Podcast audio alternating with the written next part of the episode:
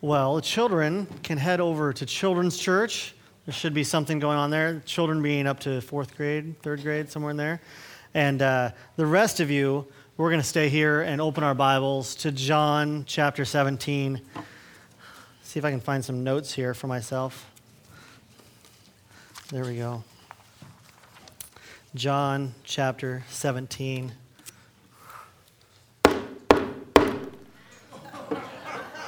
Do you solemnly swear to tell the truth, the whole truth, and nothing but the truth, so help you God? Some of you have been called as jury witnesses to the jury to bear witness, to watch the witnesses, to see what's going on.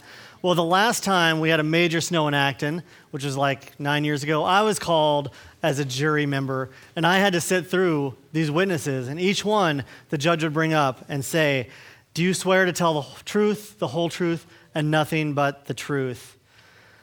Normally, this goes to say that there's some great care that's necessary in the speaking of the witness, the testimony that's being given. And uh, it's someone's duty to actually speak out in truth. When we think about that, they end that phrase traditionally, so help you God. Nowadays, that's been kind of uh, pushed to the side because we can't involve God with anything having to do with oaths or truth. But historically, I would say there's really been a desire for truth. We want the truth and we want it verified by something that is solid, that is authoritative, that's not moving, and God is that place. But as we think about a desire for individuals to tell the truth, there's a real importance given to truth, a real desire for that. But yet, in the midst of truth, there's always those who are trying to obfuscate the truth. They're trying to hide it and cover it up. You can see that all over in the news, whether it happens to be your college application or other things having to do with politics and so on and so forth.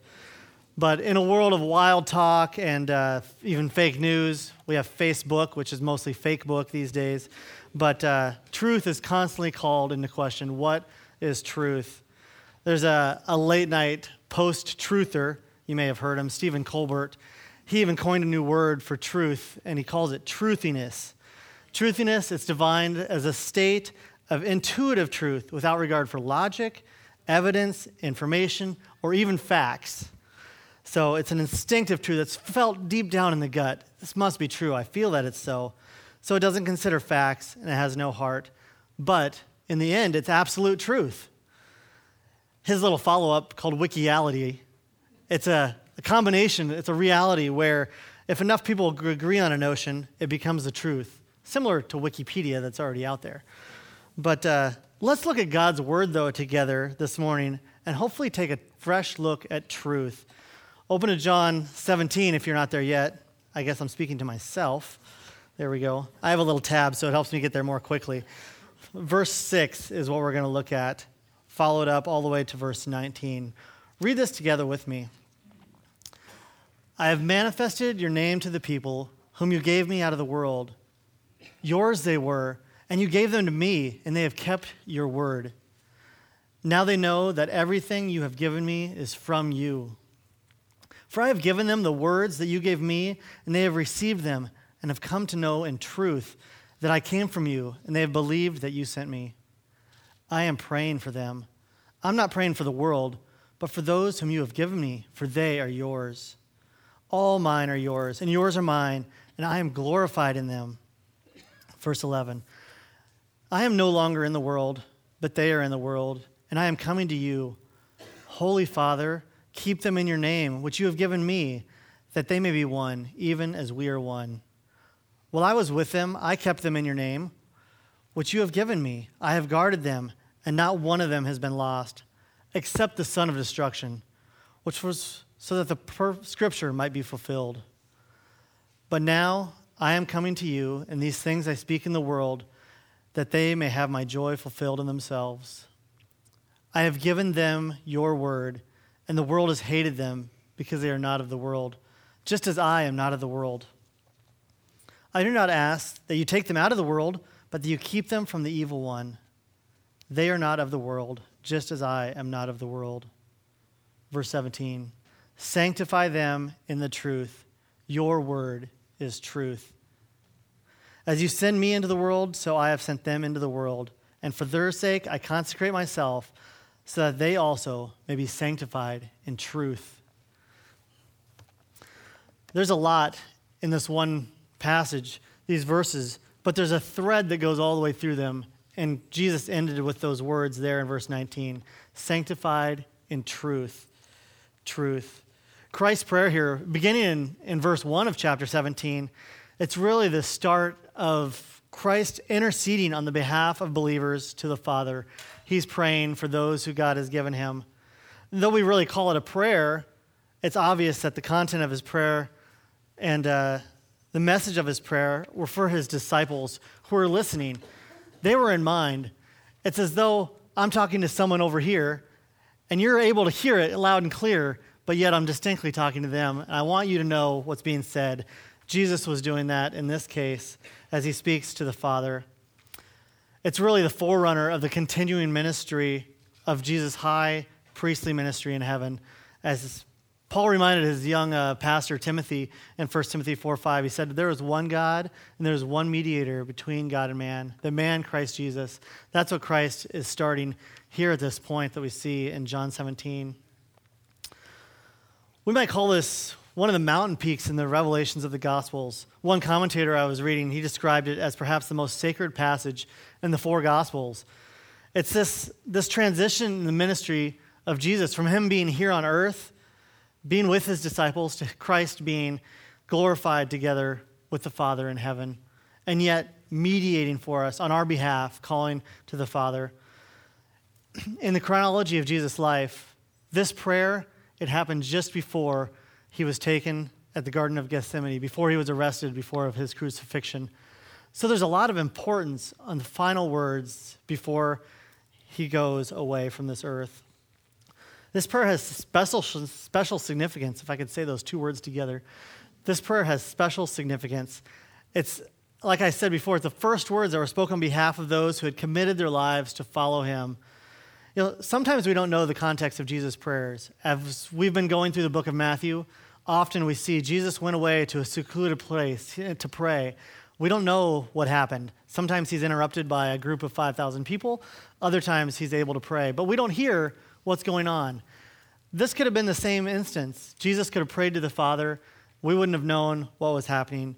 And yet, the Holy Spirit saw fit to direct the Apostle John to write these things down and in detail, giving us the whole idea of what was going on. Not only us, but the disciples who were listening, again, could reread this, could review what God had said.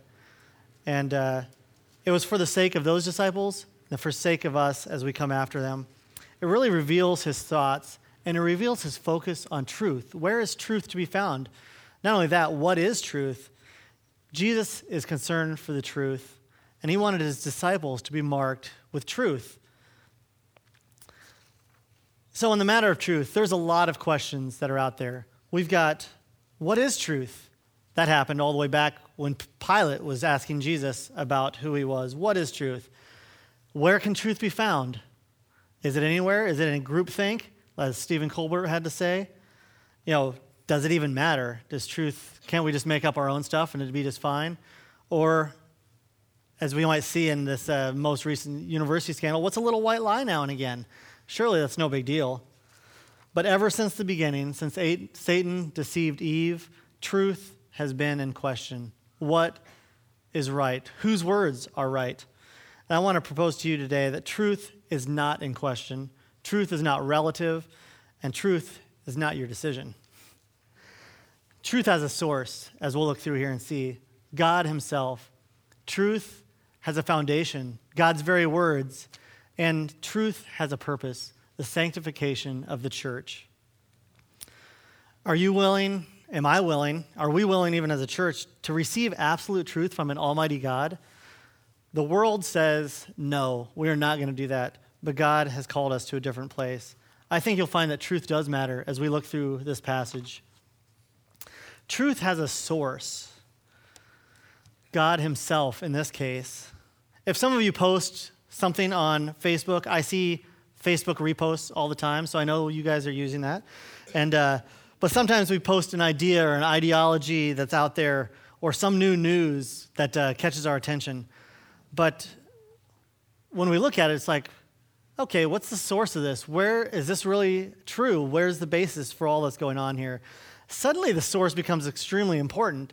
If someone asks you, is that really, is that really what you believe?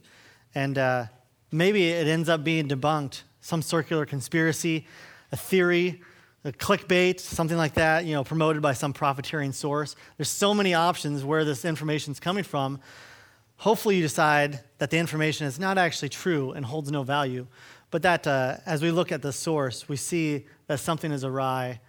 The source of information claiming to be true is very, very important. In John 17, verses 6 and 7, Jesus said, I have manifested, I have clearly revealed.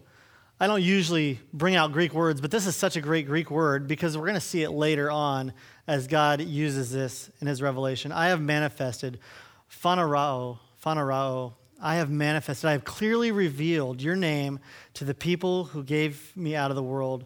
Yours they were, and you gave them to me, and they kept they obeyed your word. Now they know that everything that you have given me is from you.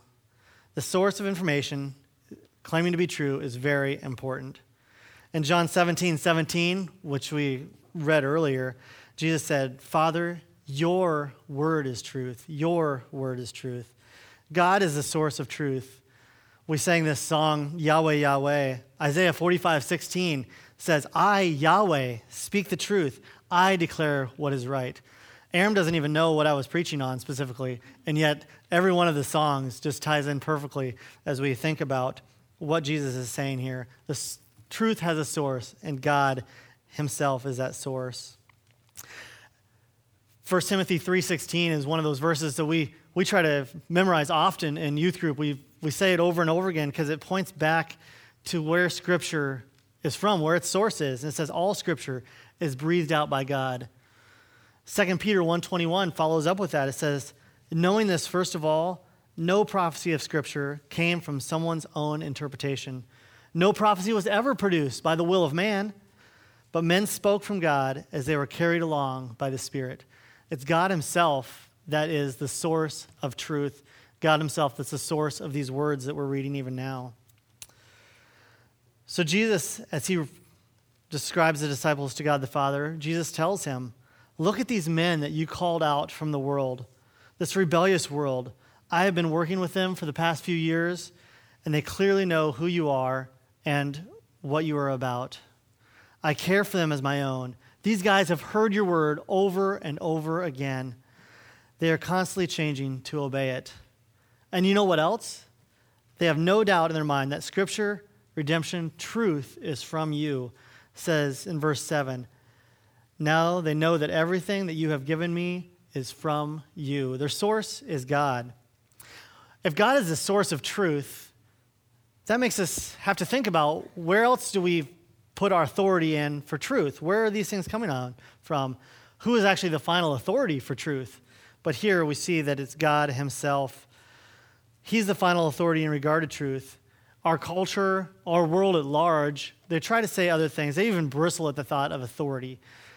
At least if the authority is outside of themselves or outside of something they support, then suddenly it becomes an issue. But the world is especially opposed to the authority of God. You may have seen this as textbooks come out, as schools decide what they're going to teach, what they're going to do, where's their authority placed. And there's a view called scientism that's very pervasive today. Scientism is all about where truth can be found. It's, it's in the intellectual and cultural air that we breathe. When you try to describe something, it comes out as scientism, as in much of the world. It's a form of naturalism where everything can be explained by what we know in the natural world. I have a finger, therefore I must have a hand. You know, I mean, that's a very simplified idea of it, but we go from what we see, what we feel and touch, and that explains everything. Nothing outside of that can be reality because it's not natural. It goes and uses hard sciences like chemistry, biology, physics, astronomy, all to describe truth. And those things are then thought to provide the only true and genuine idea of what truth is. At the very least, the scientific knowledge that's put into that is vastly superior to anything else, especially something from another discipline, ethics and religion, those are kind of acceptable, but it's just your personal opinion. It's just an idea because it's, it's intangible. It's not something that's natural, that's out there that you can put your finger on. One philosopher called scientism the belief that science, especially natural science, is the most valuable part of human learning because it is the most authoritative or serious or beneficial. So, in scientism, therefore, science is the very paradigm of truth. Science holds the authority for truth. Whoa, whoa, hold on now. What was that again? Science? I thought as we looked at what the apostles and Jesus said, God was the source of truth. God is the one who proclaimed truth. Today's world wants to make attractive ways so that God opposers can simply say it's people that are the authority for truth. Any person who's smart enough, any person who has a weird enough idea or popular enough can decide truth. If they put it out there, it must be true because look, they've, uh, they've got a following. If we were to be these, as these first disciples, authority for truth must be recognized as God's authority. Everything that the Father has given Jesus is from God. Truth has a source, it's God Himself. Not only does truth have that source, it has a foundation. God's own words. In John 17, 8, read that with me. For I have given them the words that you gave me, and they have received them. They have come to know in truth that I came from you, and they have believed that you sent me. This gift is the direct personal knowledge of God. It's the promise of the new covenant that they would know God, that they would know the truth that is in God. Jeremiah 31 34 says, No longer will a man teach his neighbor or man his brother, saying, Know the Lord, because they will all know me, from the least of them to the greatest, declares the Lord. God is revealing his truth, and we will know him, those who he has called. This knowledge, it's of both the Father and the Son. Here, Jesus highlights and commends the disciples who have received the words from his Father, words given to Jesus by God himself. And by receiving these words, the disciples, they believed who Jesus really was. There wasn't a question of what was true. They realized Jesus was not just a man, but he was the Son of God. He was sent from God for their salvation, from the wrath of God. This is what God's words proclaimed, and they recognized it, and they were able to know in truth because there's a foundation for the truth, and those are the words of God Himself. Last week, we looked at Matthew, and uh, it sure looked like these disciples had problems understanding Jesus' teaching about what defiles a person. God, Jesus has gone through this whole litany of, of things, and they're like, I don't know, I, I don't quite follow that. What makes a person unclean or unfit for God? It's almost as if they didn't understand sin and its consequences. If you were to jump back there, Matthew 15 says, or Peter speaks out, he says, Explain the parables to us. And Jesus said, Are you still without understanding? Well, despite the many limitations of the disciples and where they were at, here Jesus can say that they have these words, they have received them, as a result, they have come to know the truth. They have an understanding that is beyond just the basic ideas. They understand and grasp the fundamental truths of Jesus and their eternal Savior. Jesus can be explained only in terms of the Father here. They have come to know the truth that I came from you, I came from the Father. And they have believed that you sent me, the Father sent Jesus Christ. Look at this the truth about Jesus. It came through accepting God's word given to them by Jesus. Truth has a foundation, it's God's own words. We find those words written down in this book or some similar compilation of them that you might have in front of you. But on the, uh, the Friday night group, they looked through a video watching how do we know God's word is true? How, do we, how can we see the uh, authenticity of it, the authority of it, all those things? And not only is it believers that hold to the authenticity of Scripture, but even non believers, those who see and check out the manuscripts. There's more written facts about the Bible, written, what would you call, proofs of God's Word through manuscripts than any other book, anything else you study. You might go to school and have to study history. You study the greats, the Greeks, all of those things. There are more copies of God's word than any of those. There are more copies close to the time of Christ's writing, Christ's being on earth than any of those. And sometimes it's by 700 years difference. It's just a major, major dichotomy between the things that the world holds as true and faithful compared to what they say about God's word. And normally trying to push it under the carpet and say that this isn't true, this is not what you need to follow. Look at Plato, look at Aristotle, Socrates. Look at these guys. They are the ones who have provided truth. We don't have much to say about them except for one text we found 1,500 years later, but it's true, and we're going to stand by that. So here we have God's word, and Jesus, as he's talking to his disciples, it's face to face. They are witnesses of the truth. There's not this time gap. There's not a you know a, a area for misunderstanding to occur. It's Jesus telling them, and he says, "I've manifested it clearly. I have shown it to them clearly what is going on." They know that the truth has a foundation, and it's in God's word.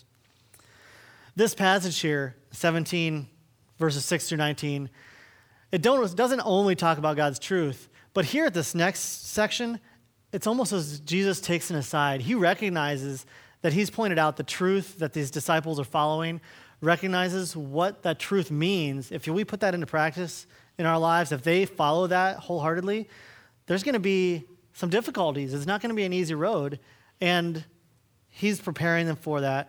Look with me at John 17, verse 9 and following. Jesus comes in here. I am praying for them I'm not praying for the world, but I'm praying for those who you have given me. For they are yours. All mine are yours, and yours are mine. And I am glorified in them. I am no longer in the world, but they are in the world, and I am coming to you.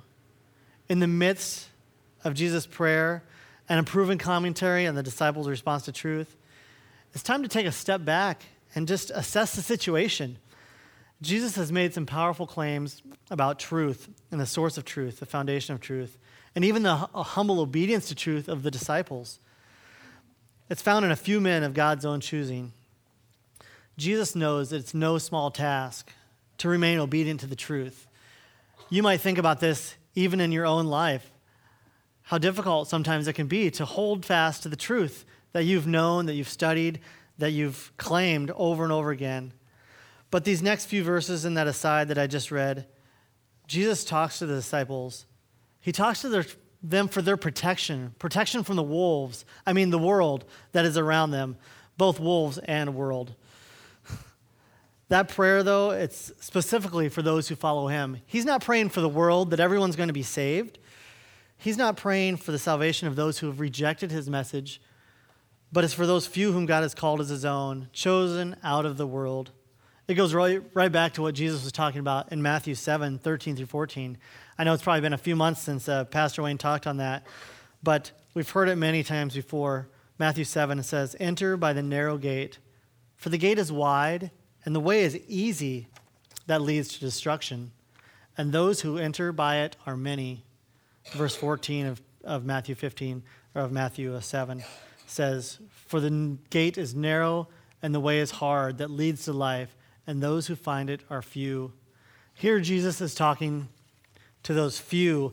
The few at the beginning that expanded and expanded, it grew larger, but it's still few in contrast to the many that do not believe God's word. well, as we think about that, verse 10 speaks of the disciples' achievement in following God's word. Jesus is glorified in them, He's glorified in these men there can be few more encouraging statements in the New Testament. If we recall the disciples' level of achievement to this point, as we kind of talked about earlier, it's a remarkable claim. Its full truth will be realized only after the Pentecost and even in the years to come. But even then, however, the disciples will always be left less than perfect. But they are bringing glory to God. Bringing glory to Christ as his disciples is rooted in their trust in him as their Savior. Their trust and our trust now defends his work, and in that sense, it glorifies him. Yet, it's not just about our trust. Sometimes we think we can just trust something, and that's all that goes on here. Our glorifying is not only confined to that, but it's a great incentive for us to be obedient to the truth. Obedience calls for action, for us to move from disobedience, from unrighteousness, to obedience and righteousness. We're going from that unclean that we talked about even last week to the clean, the defiled to the undefiled, as God is working through us with his truth. True disciples are not only believe, they obey, and God is glorified. Jesus is glorified in this. Jesus already sees his whole his role kind of complete here on earth as he speaks to his disciples. His sacrifice on the cross is without question. He says here that you know he's already out of this world and he's coming to the Father. It's the disciples who remain in the world to continue his work. It's the disciples that take this hard task of holding the truth and upholding the truth. And God is concerned with that as he continues in verse 11, part the second part. He says, "Holy Father, keep them in your name, which you have been given me, that they may be one, even as we are one. While I was with them, I kept them in your name, and you have given them to me. I have guarded them, and not one of them has been lost, except the son of destruction, so that the scripture might be fulfilled. But now I am coming to you, and these things I speak in the world, that they may have my joy fulfilled in themselves. It's such a contrast, Holy Father, a great contrast to the wicked world that opposes the Word of God. And Jesus makes that contrast. Here is holiness, righteousness, something so different and set apart from the world. And He wants that Father to be the one who's protecting the children, the disciples, as they're here on earth. The power of the former, the Holy Father, is surely more than sufficient to offset the influence of the latter. Jesus is asking the Father to stand guard as we are left here without Him on the earth, in the sense of Him physically being here. He's here living in us, each and every one of us as believers, and working in us. But He's asking the Father to stand guard against and over these men, to give them kind of a divine surveillance as they are attacked by the world, as they are brought with spiritual harm, even possible. Their keeping was to protect the tr- truth entrusted to them, to protect the truth. As we think about it being a church, we're actually called the pillar and buttress of the truth. That's our role as a body, as a congregation, to uphold that. And here, God is starting that. Jesus is calling for the beginning of that as the Father is protecting them to keep the truth. Jesus always wants his followers to remain in the truth, to remain united in love and in defense of the truth. Just as the Father and Son, that was their goal, to be one, to be standing for the truth at all times. Even in Christ, it required his sacrifice as he upheld the truth and provided salvation for those who did not believe.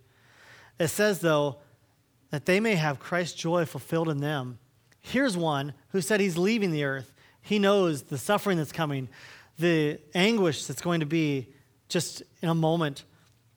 And yet, he says, they may have my joy. It's not an on again, off again joy. It's a joy that continues, a joy that is as a result of knowing God's word, knowing that it's truth, and following in those things, looking forward to eternity with Christ.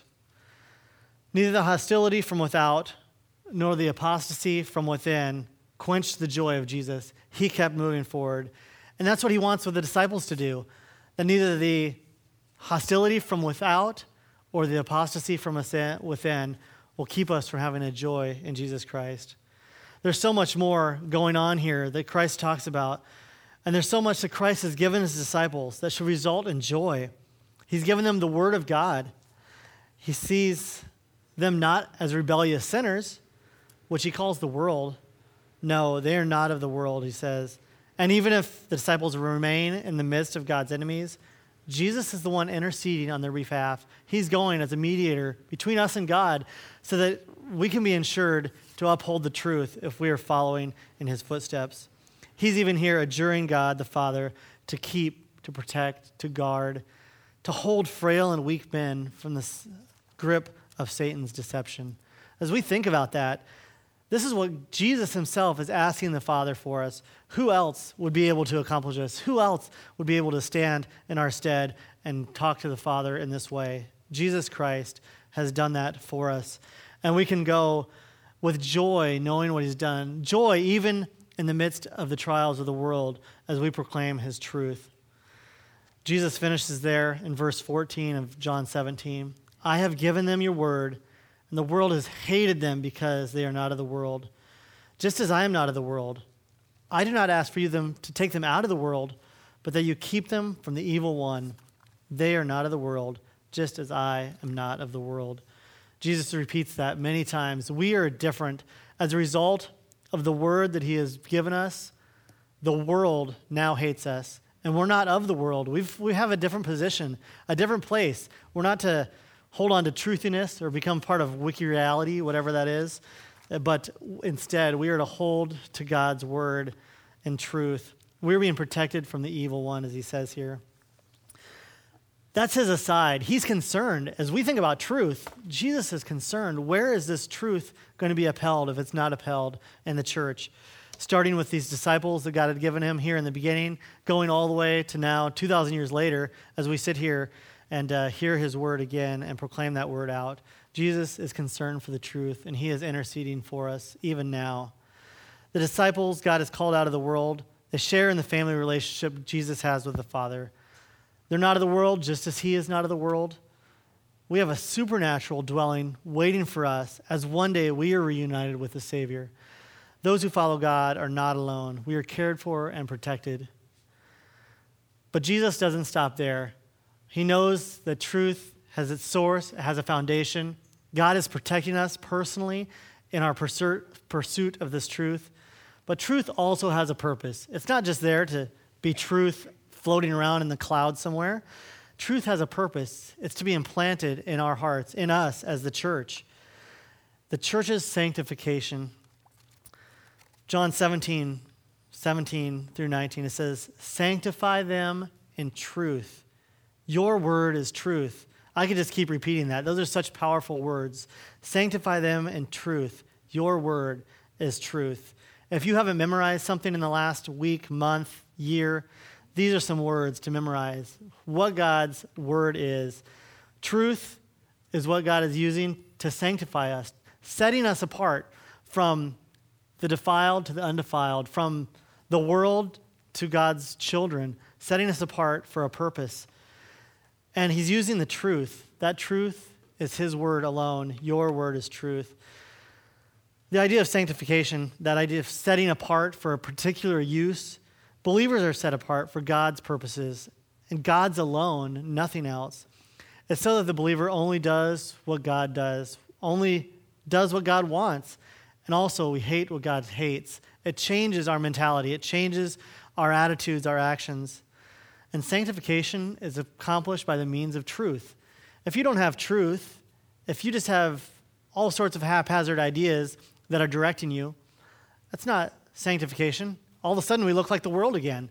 we are eccentric to the nth degree. We've got ideas of philosophy from over here, ideas from science over here, ideas from other, some other ideas over here, uh, our exercise routine, something like that. All of these ideas coming together then form what we think, what we're doing, what we're planning.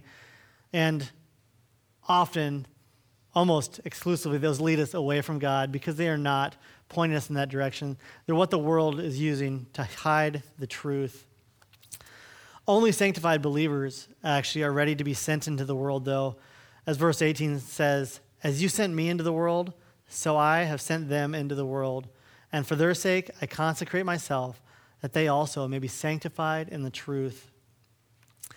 These words, they're really directed at the 11, those apostles that were left, minus the one son of perdition who was lost. But that was so that even God's word then would be shown as truth, so that God's word would be fulfilled. God had said hundreds of years before that there would be the one who turned himself over and betrayed Christ. Here we see years later that God's word, his truth is being upheld even in that.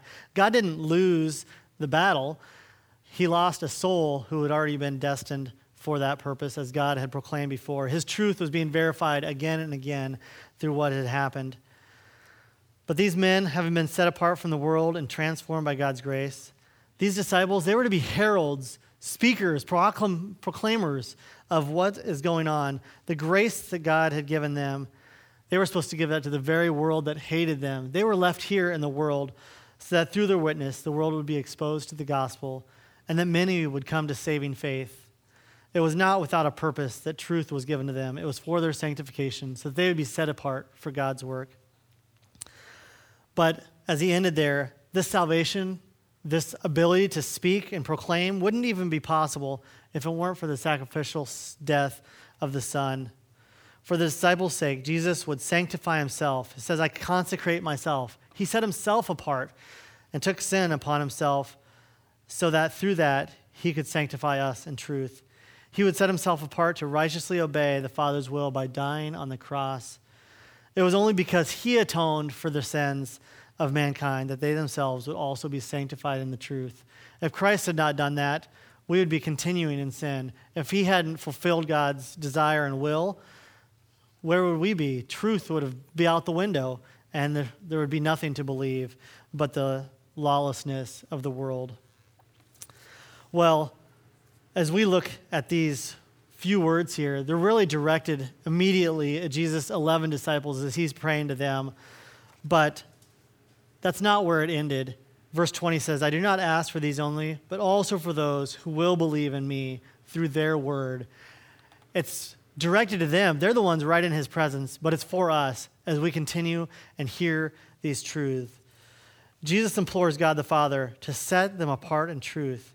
God must be involved if we're going to hold fast to the truth of God's word. It's not something we can do on our own. We can't just sit here and, you know, like learn by osmosis, reading this through every year and just have all tons of knowledge about God's word.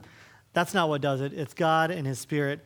God gave those words to Jesus Christ. Jesus Christ passed them on personally to His disciples. The disciples have now passed those words on to the church, which we now have in our hands. God is the source of truth. God's words are the foundation of truth. Then the place we need to look to know this truth is the Bible, God's very words. Well, it's not easy these days to stand up for what one believes. We've said that before, but it, it really never has been. It was, it's not like it's harder now all of a sudden than it was a long time ago or even 10 years ago. The psalmist tells us way back, Psalm 116, all men are liars undeniably, this indictment of mankind is true, as Freddie just acclaimed with his amen there. Satan's lie, it's what seduced and initiated the separation of man from God in the Garden of Eden. And sadly, that's really served as our model of truth telling ever since. It's somewhat of just a half truth. It's not the whole thing. Oh, you won't surely die, as, as Satan tells Eve. And yet, here we are, through one man, sin into the world and death through sin so that all men die. And yet, in Christ, through one man, sin was conquered, and through him, life was given. Christ took death on himself so that we might live. And yet, there's all this sin, this, this, uh, the lies, those untruths around us that are trying to chip away at what we believe and what we hold fast to. The world is at war with a holy God. I would say people go to great lengths to keep us from believing and trusting God's word, to keep us from believing in the truth. Pastor Wayne read last week on Romans 1 so much about truth in Romans 1. It says, For the wrath of God is revealed from heaven against un- all ungodliness and unrighteousness of men, who by their unrighteousness suppress the truth. Man, there's the reason for this animosity. They suppress the truth. But it keeps going about the truth here. For what can be known about God is plain to them.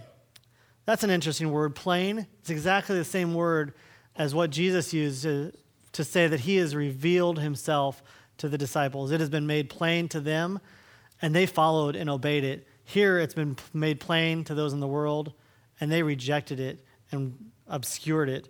It's been plain to them because God has shown it to them.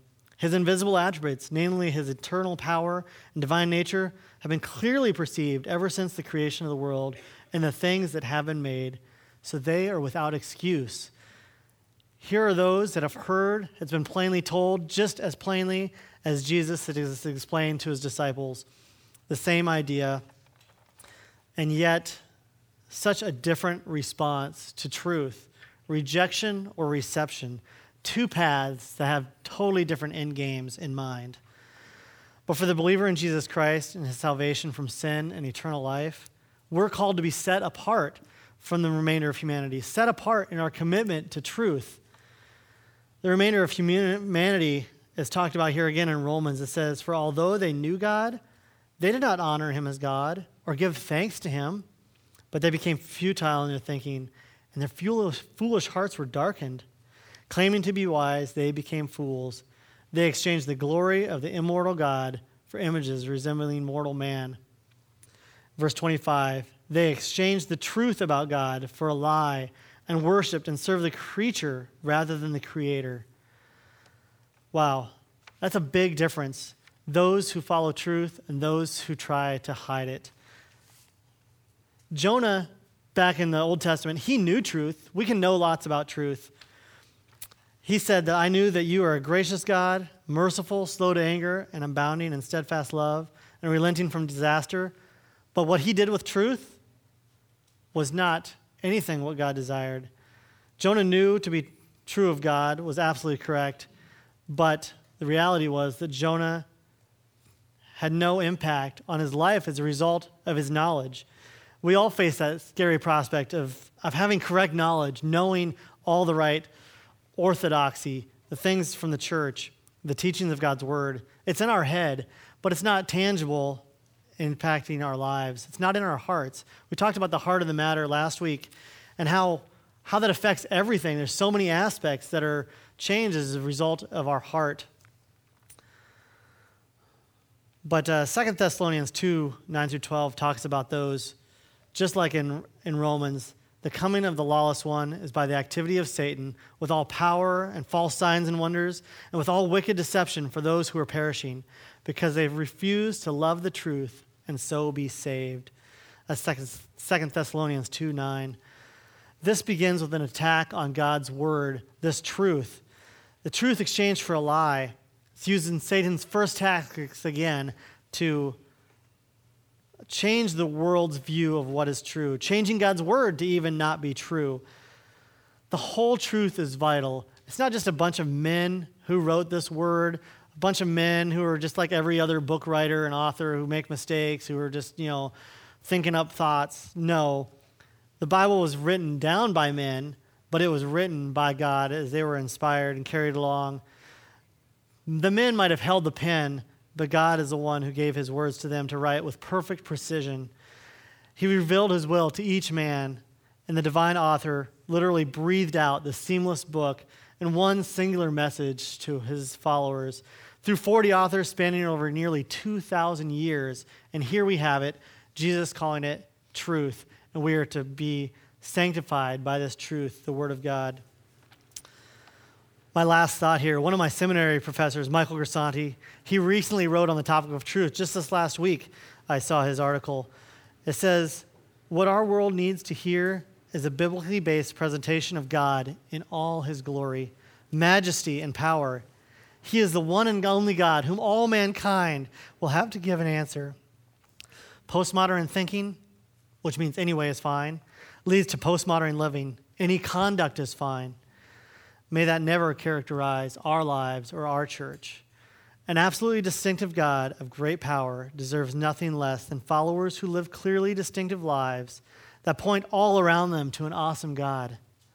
In a world that rejects exclusive truth claims, Let's commit ourselves to be spokesmen and teachers and deacons and elders, men and women who place the spotlight on the conversation and interaction on the great God of the universe as the Bible defines him. Truth has a source, God Himself. Truth has a foundation, God's words. And truth has a source, a, a purpose to sanctify us. The Father has set us apart to believe, obey, and proclaim the truth, the whole truth, and nothing but the truth. So help us, God. Dear Lord, as we think of your words, we ask that you will keep us, that you will be the one that protects us, that our church will be upheld as a result of your spirit working in us. It's nothing we can do on our own, nothing that we as individuals can provide, but God, it's through your words, your teachings, your spirit and your protection that we can stand here today to be upholders of your truth, to be the, the foundation, pillar, buttress of your truth. God, thank you that you've given us your word, that you've proclaimed these things, that you've shown your personal care for us back as the disciples were developed, and even now as you're developing us as your disciples here on this earth. God, help us to follow you now, that we will proclaim your truth boldly, and that even as the world comes and hates us, that your, your word and your truth will be upheld. In Jesus' name, amen.